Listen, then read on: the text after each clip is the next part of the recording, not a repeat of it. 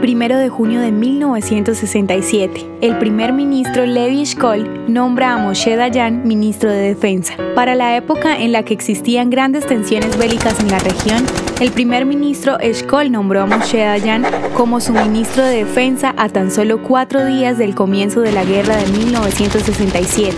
Dayan había servido en la Haganah, la fuerza militar anterior al estado del Yisuf, sirvió en la Guerra de Independencia de Israel y actuó como jefe del Estado Mayor del Ejército durante la exitosa victoria sobre Egipto en 1956, experiencias que fueron aumentando su conocimiento y capacidad en la estrategia militar de Israel. Su nombramiento políticamente fue parte de una estrategia del gobierno para acercar a los partidos de la oposición en un momento de gran emergencia. Apenas unos días después de su nuevo cargo, junto con el general Yitzhak Rabin, que más tarde sería el primer ministro, Israel capturó la península de Sinaí y Gaza de Egipto, Cisjordania y partes de Jerusalén de Jordania y los altos del Golán de Siria. Dayan continuó sirviendo como ministro de Defensa hasta el final del mandato de Golda Meir en abril de 1974. Dayan regresó al servicio gubernamental como ministro de Relaciones Exteriores en junio de 1977.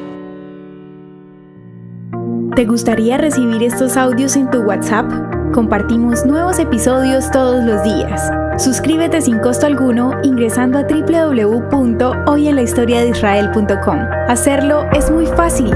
También puedes encontrarnos como arroba hoy en la historia de Israel en Instagram, Facebook, Spotify y otras plataformas digitales. Comparte este audio para que otros conozcan más acerca de Israel.